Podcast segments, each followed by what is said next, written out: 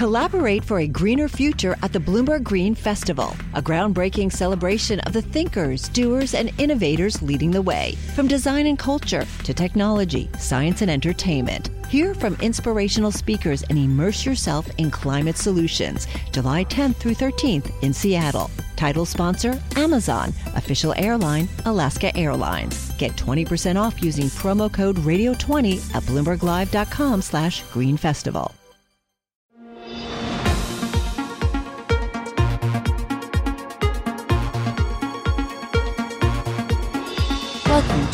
This Week.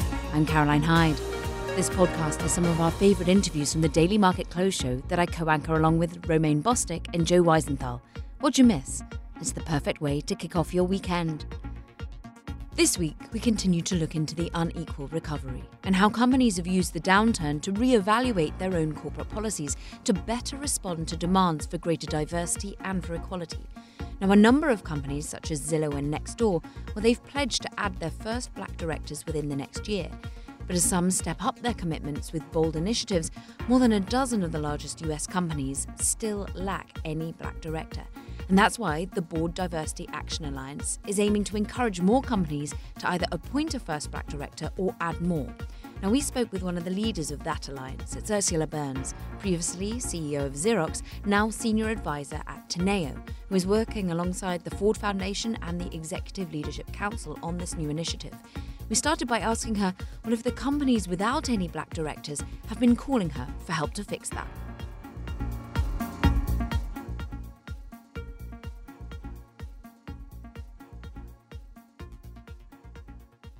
So I'm I'm really trying, even though sometimes my nature is such, I'm trying to not shame anyone here. I think this is a we should approach this as a total opportunity moment. Mm. Total opportunity.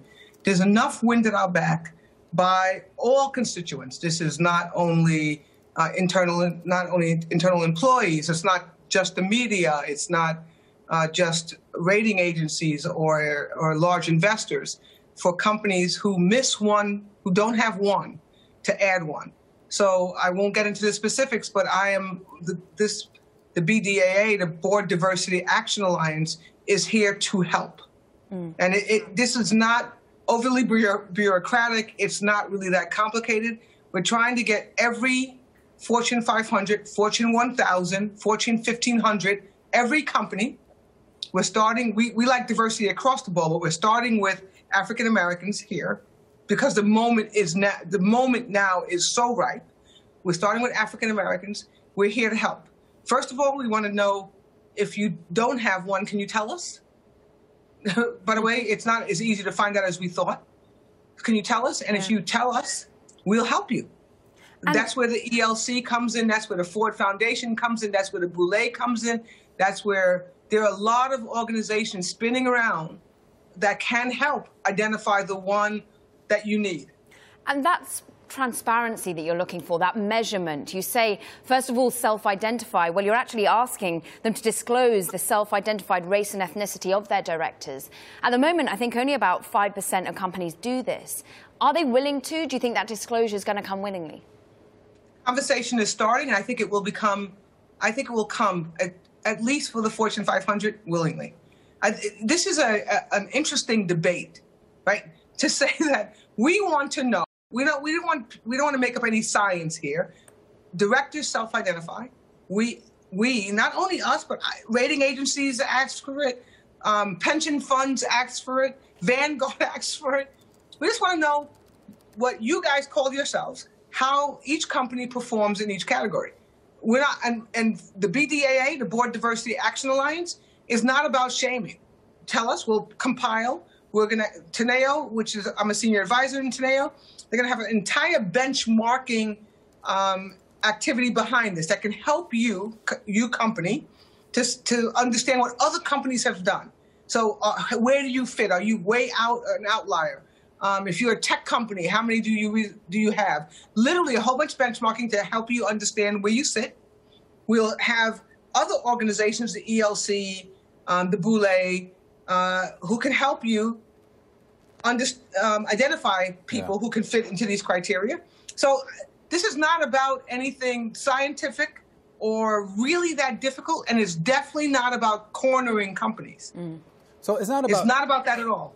Yeah, I understand that, Ursula. With regards to sort of how you, I guess, achieve the goals that you have, I mean, there are some companies, we've seen obviously a lot of tech companies over years uh, have sort of put out statistics about their diversity, both in terms of their employee base as well as at the management and then at the director level. We've also seen in a lot of those reports that a lot of those companies didn't actually make progress in uh, boosting the proportional share of some of those underrepresented uh, people. I'm curious that once you go to these companies and you figure out uh, where they're lacking, how exactly do you then make sure they get the folks that they want or that they desire onto those boards and elsewhere? And, that, and that's where I, it's really important to understand that the Board Diversity Action Alliance, started by, you know, Gabby Sulzberger, myself, the Ford Fund. I mean, we are just a couple of people. We don't have the oomph behind knowing who everyone is. But that's why we're getting the alliance piece together. Right. As many, and it is literally organizations like the ELC.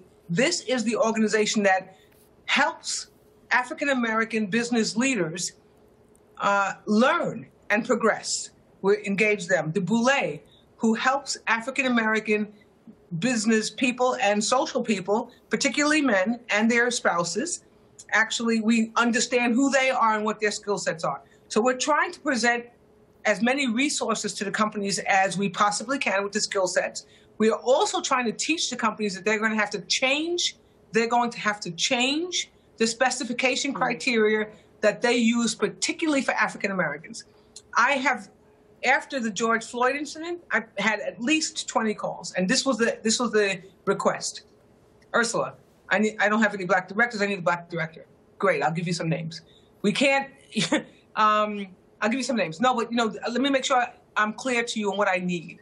I need a sitting or retired CEO or CFO. I said, you don't need me to find the black, the African Americans sitting and retired CEOs and CFOs. Literally, you can count my hands and my feet, right? You have to figure out a way.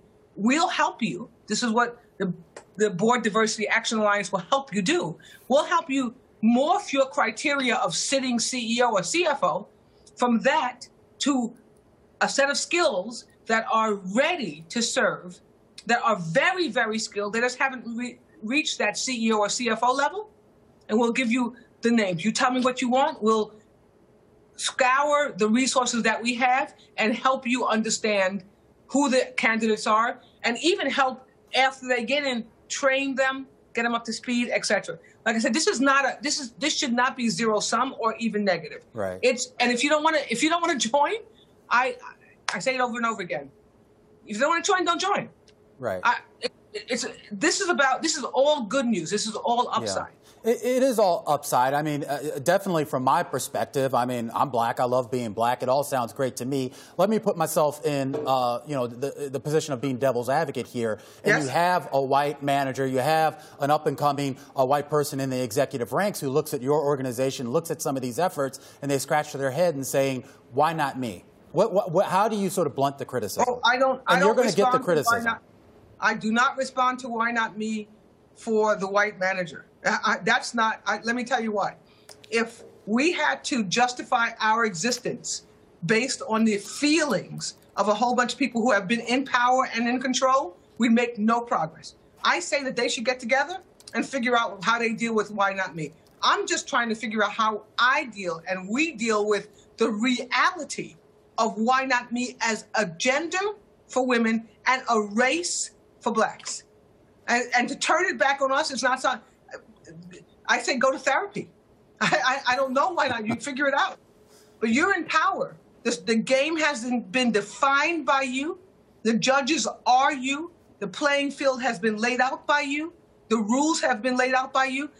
I, I can't, I'm sorry. I can't help with the why. Maybe I could, but I first want to deal with the why not literally the the half the population who's female, 10% of the population who's African American who has zero representation. Mm. The rest, it, it can't be my job.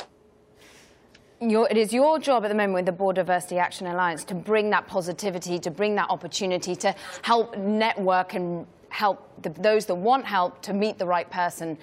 I'm interested that you also have seen on the same sort of day the board challenge be announced as well. 43 companies signing up, committing also to increasing diversity on the board. Ursula, is this a tipping point?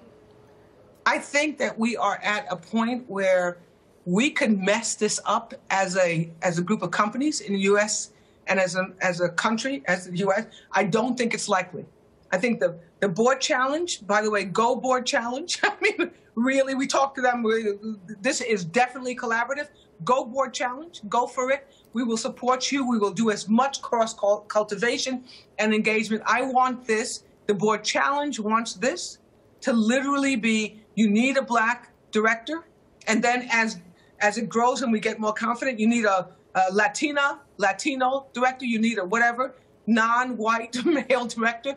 We have a source for you to come to. You will find somebody that meets the needs because this is not about the board challenge over here, the board diversity action alliance over here. Not at all.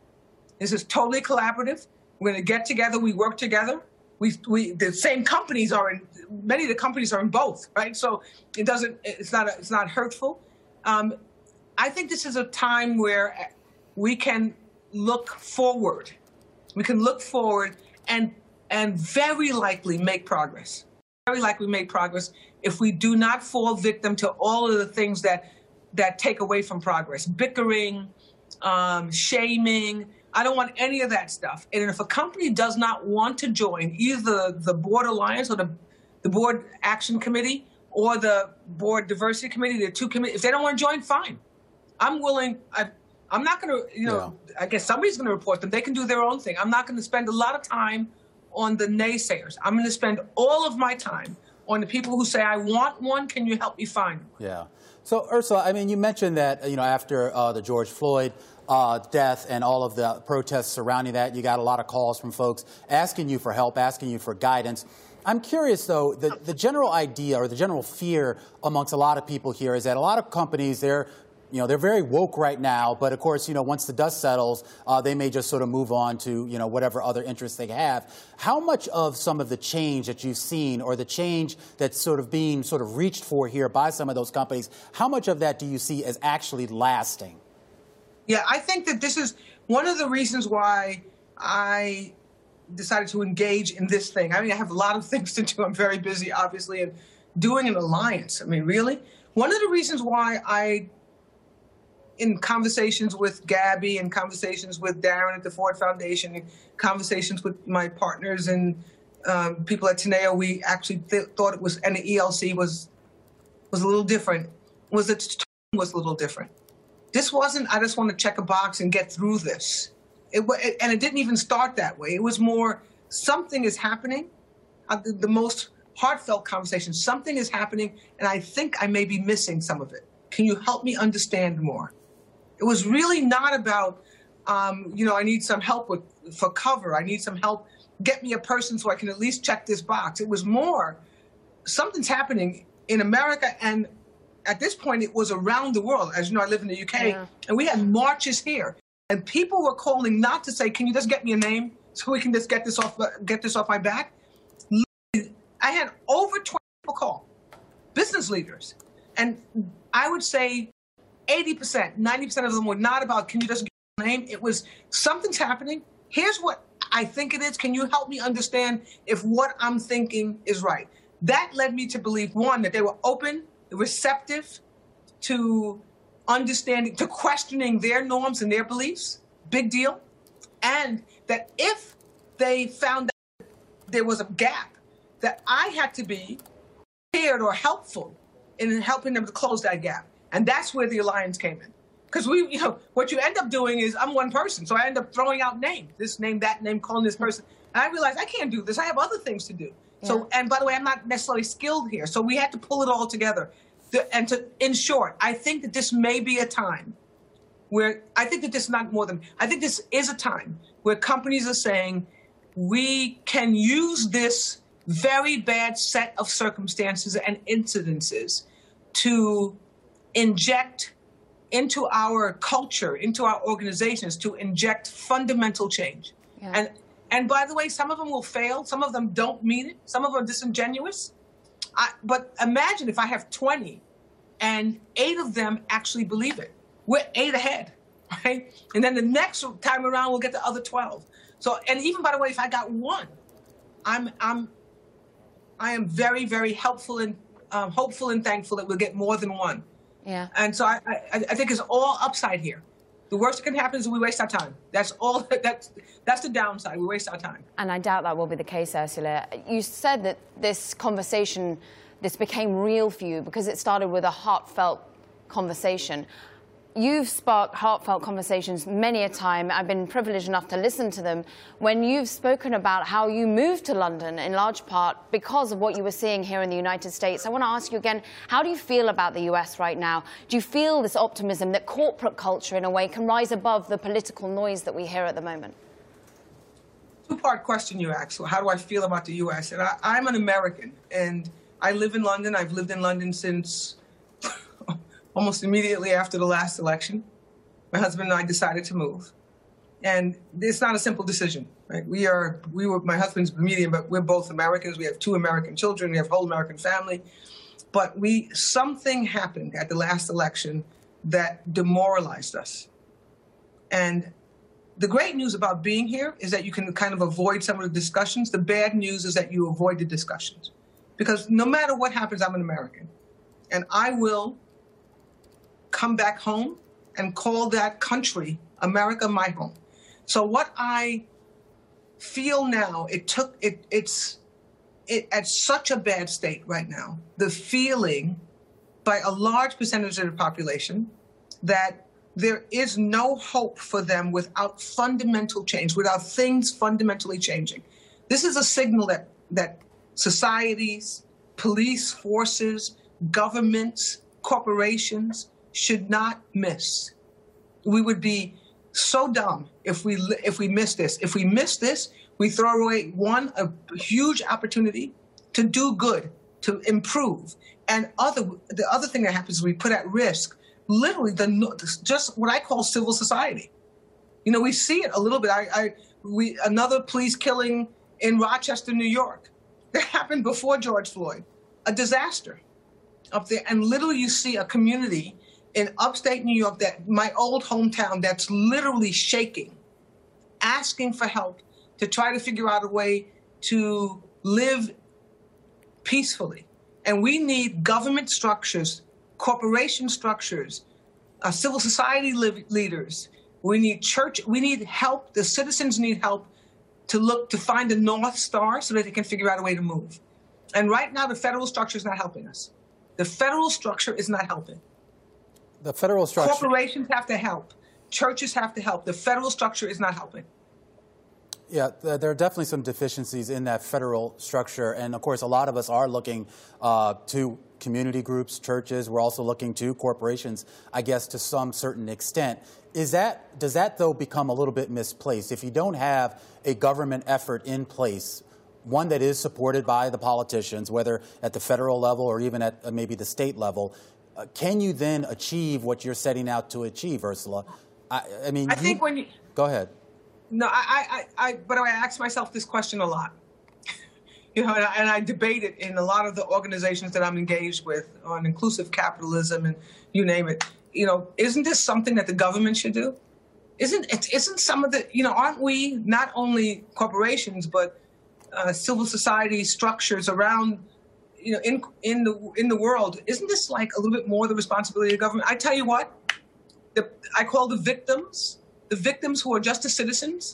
We can keep debating whose responsibility it is, and if no one takes charge, literally, if no one takes charge, the debate will keep happening while the foundation of the building is crum- crumbling. I'm no longer willing, and fortunately, a lot of corporations are no longer willing to wait for sanity to come in place right. and take over. I'm, cu- what I'm we're curious, doing now Ursula, is saying. I'm, I'm curious, though, Ursula. I mean, you're, you're, very outspoken on this issue. If you were still the CEO of Xerox at this moment, or the CEO of a major corporation at this moment, uh, would you be speaking in the way that you're speaking right now? Would you feel Absolutely. comfortable? You would, without without question. Okay. Without question. By the way, it's interesting that you asked this question because, particularly right now it would be I would be even more aggressive. At the end of the day, my my husband, who passed away a year and a half ago, would say to me, "The worst thing you ha- that you have to do, Ursula, is find another job." right? And I we are at a point where I, I, I don't know if you feel it, but I feel it. My children, two unbelievably well educated, quote unquote, quote, perfect kids, my two nieces, same category. We have a Zoom call every weekend, Sunday nights. And if and if you could listen to these children, you would understand we cannot wait much longer. Mm. We have them just by the thread of hope. They're, they're, they're holding on saying, I, I know what's right. I know what right looks like. And we are participating as much as we can. And I, this is them saying, I hope like hell yeah. that everybody else is going to pull like, pull like we're pulling. We can get into this, the, you know, the X is supposed to do this and the Y is supposed to do this, and we'll watch Rome burn literally watch Rome burn while we debate whose responsibility is. I don't want to go too far. I'm I'm very defensive of corporations' responsibilities. Mm. Very defensive because I ran one. I said, we, we don't take, we don't run policing. We don't run social welfare programs. But I, mm. I say we got to push further than we have been pushing so far and literally make sure somebody is running them. Make sure that we actually coalesce around somebody has to have re- the responsibility for me to be yeah. an effective corporation. So it's not yes. about taking over responsibilities, but when you see nobody doing it, you have to push as far as you can. Ursula, I, I know that I've started by shaming in some part, and I wanted to shame because I'm angry. I'm angry on behalf of you, I'm angry on behalf of Romaine, I'm angry on behalf of my mixed race children.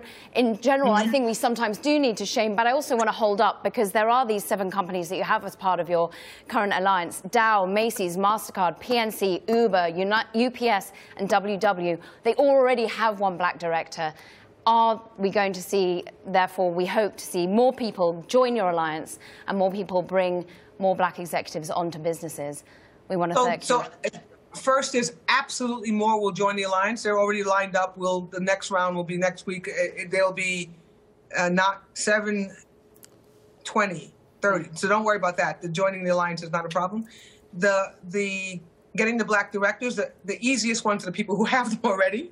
But it's the, the black directors is just one thing. We're talking about reporting and we're talking about aggressive um, expansion. So everybody looks at the black directors and say, black directors said, oh, the people who signed yeah. up signed up for more than just one black director. They are going to start to lead the activity of helping to define how we report, what we report, being aggressive about that, and being very transparent. So the, I think that you'll find with the the board challenge, with yeah. the board diversity, you'll find that there's going to be a a push with Teneo helping with some of the background work and Ursula. making sure that they do benchmarking. I, I, I'll go.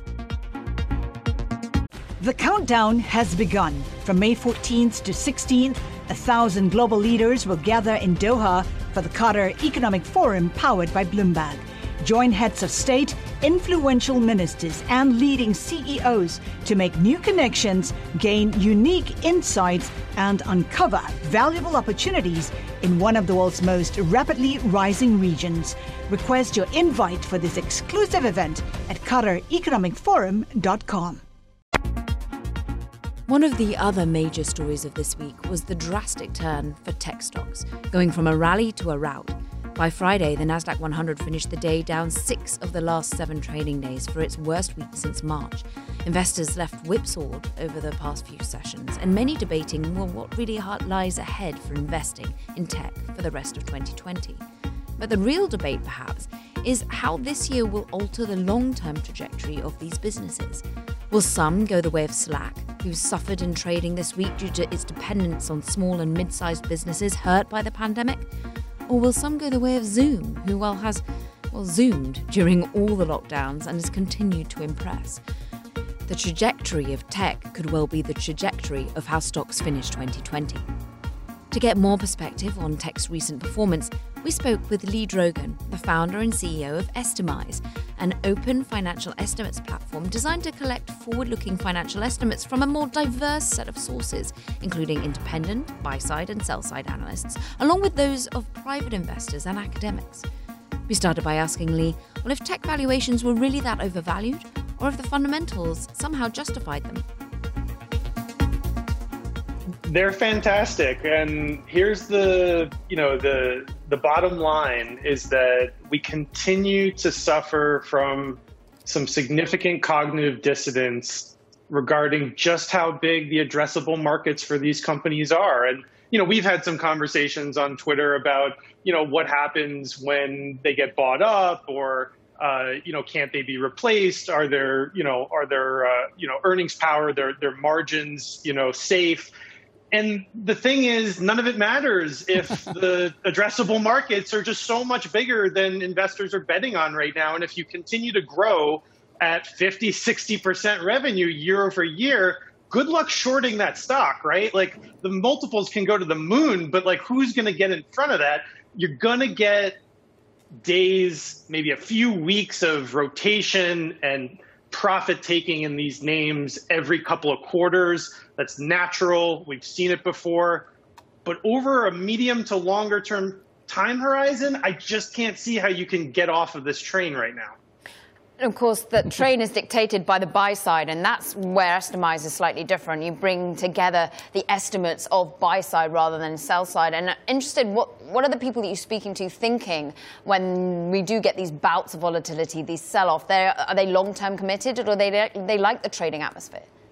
Well, when we look at the data for these growth names, and you know, th- this is why our platform has been uh, so good, you know, at, at these specific names is because the investors on the buy side are looking at rational, reasonable growth rates, you know, in the two, three, four quarters out, you know, relative to the sell side, where they may just be straight lining the growth. And if a company guides up, okay, they catch up to it, right?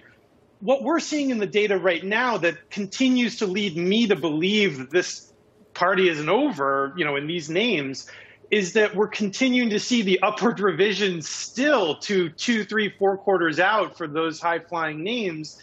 And again, you know, some of these names have gone from growth rates of 30, 40% to 60, 70, 80%. Zoom went to 300 something percent. And, you know, it's not going to be a one time thing because of the pandemic. It basically took a trend that was already taking place and it lit it on fire and it threw gasoline on it and it pulled the addressable market adoption forward. Um, and we just don't see that stopping here for at least another year. And then let's look at the comps a year from now, and then it might get more difficult. Yeah, I mean, the fundamental changes going on here are, are pretty remarkable, Leigh. I am curious, though, wh- when do we get to the point where we kind of stop talking about tech as sort of this broader thing and maybe start to dice it up into, I guess, things that are maybe a little bit more able to understand? Because I guess I think some of the valuation debate gets into this this mucky issue because you look at tech as sort of this broad basket when there's certain segments of it that do kind of deserve the valuations they have. Uh, yeah, I think you have to bifurcate this thing into names with really strong underlying fundamentals. And, and you talked about the multiples relative to the actual tech bubble in the 90s, where the look, the price to sales multiples for the big tech companies really aren't that crazy some of the software names are definitely getting a little nosebleedy, but certainly not what they were, you know, during the tech bubble. And then you get things like Tesla and Nikola and like these are just mania stocks, right? And they are obviously riding on the back of, you know, a right. ton of liquidity in the market and and a really strong fundamental, you know, group of of tech stocks. But there are definitely a set of names where if you want to play long short and you're a long short PM in tech, man, this is a great time for that because um, there, there's a lot of dispersion in the quality of uh, of those multiples. Well, I was just gonna. So, how do you? I was just gonna ask you about that because some of them have like really bombed. Like we were talking on Twitter, PagerDuty totally bombed over the last five days. How do you play it then, and how do you think about it? Or uh, Slack? I mean, Slack is a company that tons of people are into. Journalists really like it. Um, the stock bombed uh, yesterday, even though the earnings were, I guess, okay. So there are uh, landmines in the sector, not to mention, of course, uh, the EV trade, which is sort of adjacent to all this, which, you know, as Tesla just showed, uh, is also quite risky. Yeah, look, uh, this is where the actual kind of idiosyncratic bets that are made by hedge funds and, and asset management firms, this is where the analysts and the PMs are going to make their money. And, and there's plenty of it to be made right now in my opinion, um, you know, in order to actually try and, and, and dice this up into what you want to be exposed to and what you don't on a longer term basis, I think you pick the major trends um, and then you just pick the strongest name because that's there, there's a, a wave of liquidity moving into this space by funds that didn't have enough exposure because it was too expensive and now they just have to get on it um, so you don't want to be in that fourth, fifth, sixth name down the bucket. And yeah, look, hmm. Microsoft has a big Teams business, and Slack is going to take the brunt of uh, you know any kind of uh, understanding from people regarding you know competitive and, and margin pressures. Um, and I think there's it's the same thing across the board. Would I want to be in PagerDuty or would I want to be in Twilio? Right? I would want to be in the best of breed in all these and don't screw around with the higher multiple names that are down the stack. Um, just stay with the best in breed. The countdown has begun. From May 14th to 16th, a thousand global leaders will gather in Doha for the Qatar Economic Forum powered by Bloomberg. Join heads of state, influential ministers, and leading CEOs to make new connections, gain unique insights, and uncover valuable opportunities in one of the world's most rapidly rising regions. Request your invite for this exclusive event at QatarEconomicForum.com. And while the stock market debates the lofty valuations of tech companies, millions of Americans are still staying at home, eating out less, shopping less, working less than before COVID 19 hit. The economic fallout is showing up in various data points and putting pressure on lawmakers to get a new stimulus deal done. But so far, no agreement has come from DC. And this is not just a US story. Europe is still feeling the pain and now is the new hotspot for coronavirus cases, surpassing the United States. Six months into this pandemic, and the recovery it still feels far off. And we spoke to the prospect of a recovery with Exante Data founder and CEO Jens Nordvik. We started by asking him if there is a clear correlation in the data between the spread of the coronavirus and the global economic recovery. Yeah, I think you're very right that initially, when we had the first wave, uh, we had a huge spike in cases, we had a huge spike in deaths, and that was followed by lockdown and just dramatic economic impact. In uh, the second wave, or uh, as we maybe even look into third wave in some countries, uh, that relationship is getting much more complex. And, and the reason really is that the relationship between the cases hmm. and then the policy response has changed, right? We have learned that maybe a dramatic full-blown lockdown is not needed, right? So even though we have case spikes, uh, we just went through the, the alternative data that we track for the Eurozone today, you cannot actually almost see any impact of hmm. the case spikes in Europe in, in all the real-time uh, data that we track. So that's a huge difference compared to the first wave. And in terms of therefore policy in action and the decision, Trump just saying it in his latest press conference that we will not see a US economic shutdown like we did previously. Whereas in the UK, we're starting to see some increases in social distancing, well, in terms of ensuring we're not seeing such bigger group gatherings in Paris. There's mandatory face masks. But there's a hodgepodge of, de- of decision making in Europe and indeed in the US. How hard is that, therefore, when you don't have a focused response to ensuring that we get the other side of this virus?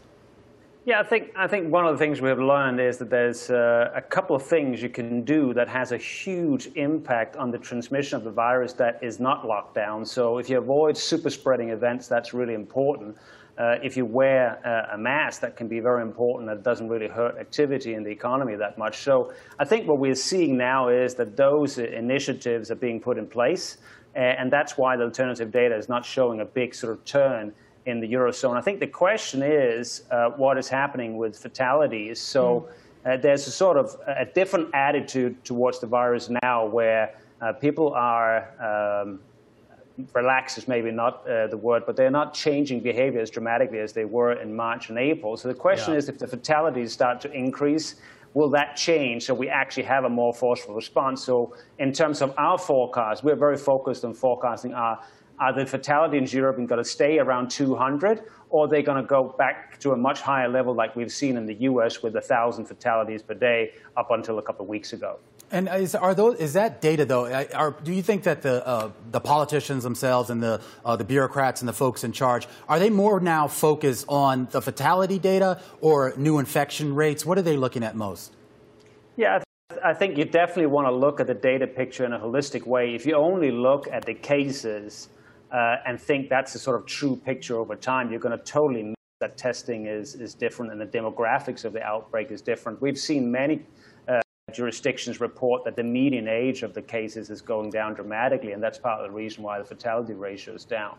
Um, so I think uh, policymakers are going to be looking at a, a, much broader set of indicators. And I think also policymakers uh, know that the lockdowns that are implemented in, in the first wave, they are simply not sustainable. Like the economic damage from, from that lockdown was so severe that any second round lockdown, even if we get to that point, will have to be different nature. Jens, uh, let's talk about the U.S. context because I find some of the data to be confusing. If you look at the unemployment rate, it's actually fallen quite a bit faster than sort of anyone had forecast uh, a few months ago.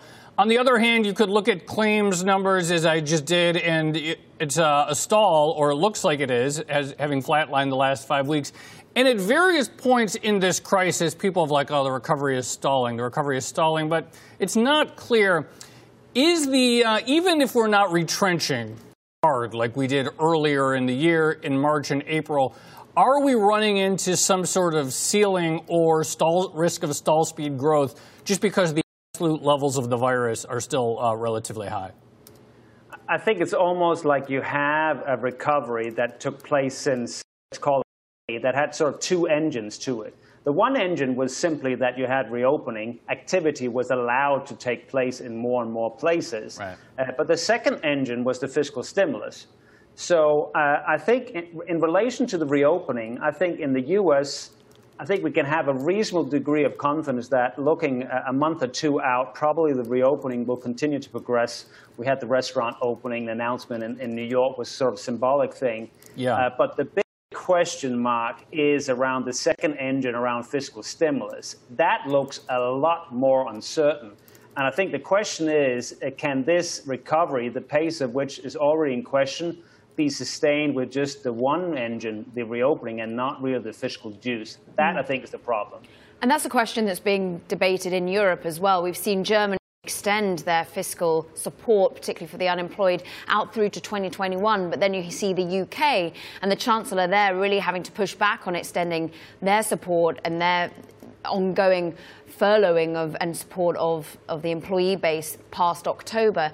What, what do you see for example, for the UK at the moment? Are they taking the right path? I mean, particularly, they seem to be making their own hole for themselves with Brexit too.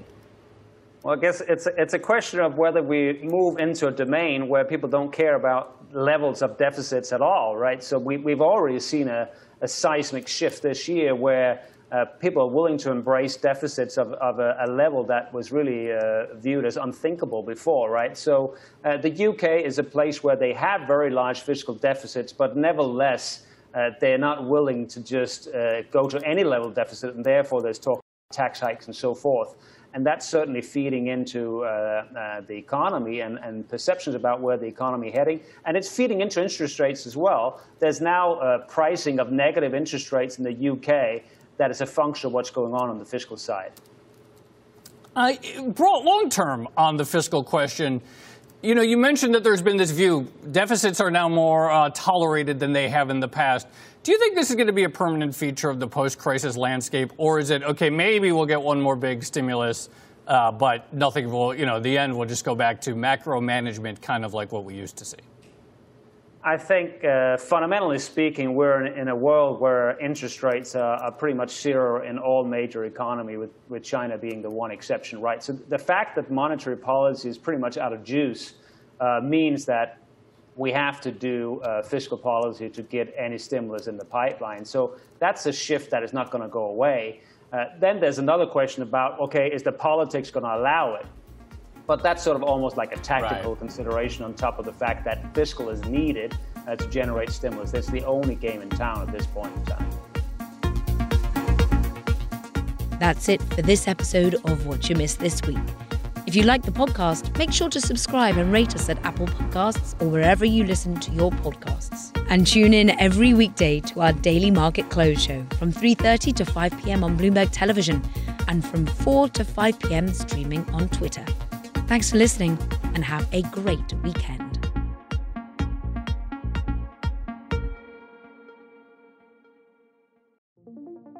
What could you do if your data was working for you and not against you? With Bloomberg delivering enterprise data directly to your systems, you get easy access to the details you want, optimized for higher level analysis, and financial data experts committed to helping you maximize your every move. Our data is made for more, so you can show the world what you're made of. Visit Bloomberg.com slash enterprise data to learn more.